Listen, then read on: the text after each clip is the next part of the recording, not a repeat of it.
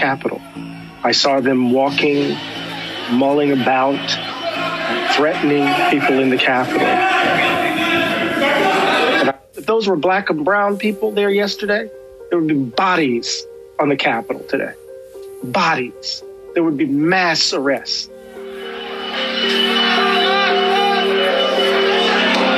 I think it reveals very clearly how some people believe that this country belongs to them. And they act that way. And they're treated as such. An insurrection. I saw a majority white mob with impunity sack the Capitol. I saw them walking, mulling about, threatening people in the Capitol. And I saw police being gentle, relatively gentle, I suppose, giving them space. It was a nation on edge in some ways. White mob violence is, is a critical feature of American history.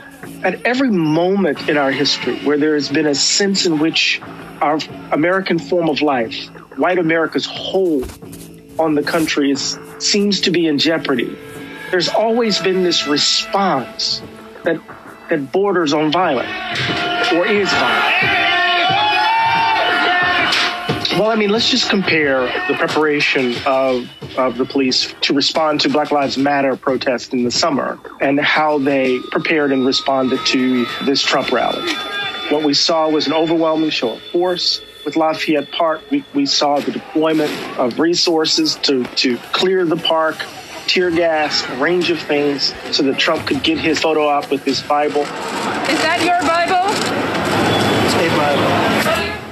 What we saw yesterday was no basic show of force. The fact that they could make their way up the steps of the Capitol onto the uh, the bleachers, the, the stage of the inauguration. They were moving about. The fact that they were able to try to replace the American flag with the Trump flag. We saw photos of Capitol Police or police officers allowing them to, to pass through uh, barriers. We saw police officers taking selfies. We saw police officers helping people walk down steps. We saw that for some people, citizenship means, right, uh, the exercise of dissent. One could protest without fear of, of cops or police.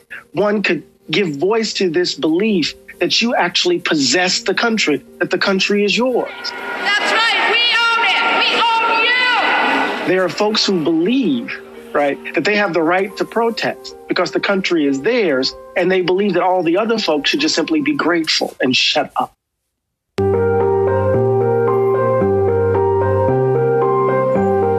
Let me be very clear. The scenes of chaos at the Capitol do not reflect a true America. He's lying. You know, I understand the aspirational claim, but he's not telling the truth. At the heart of this country is a contradiction.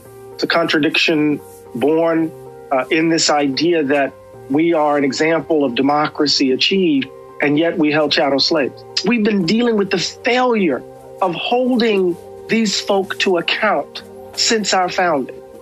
We coddle and cuddle white supremacists. We compromise with folk who hold these views. That's the lie that's at the heart of the American project. Right? The contradiction that this place is the reserve for white people only, and everyone else should be thankful.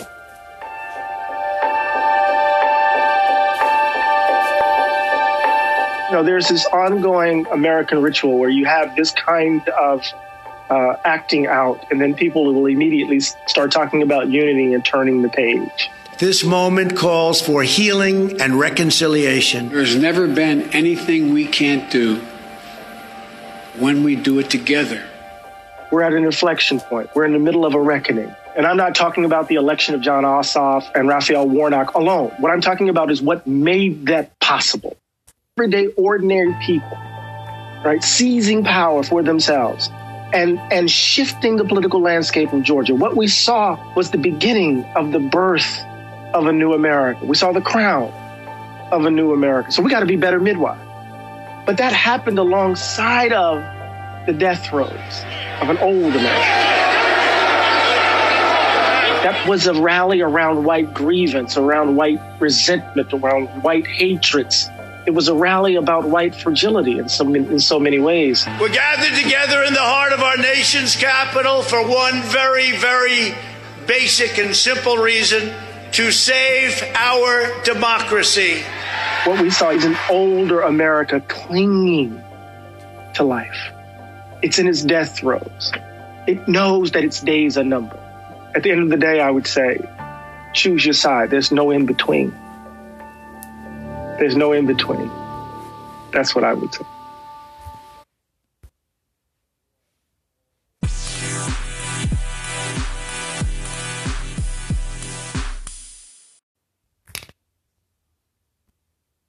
Talk about buck breaking, we have to understand that buck breaking is a show of power, is a show of dominance. So we can't talk about buck breaking without talking about power.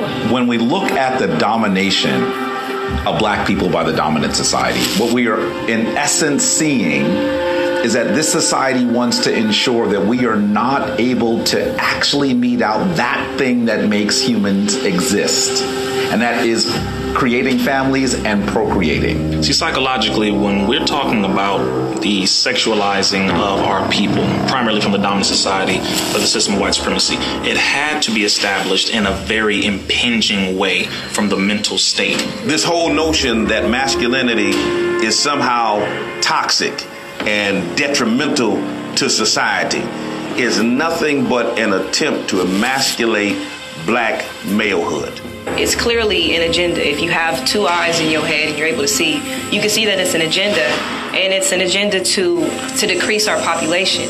It's always been about destroying the black family.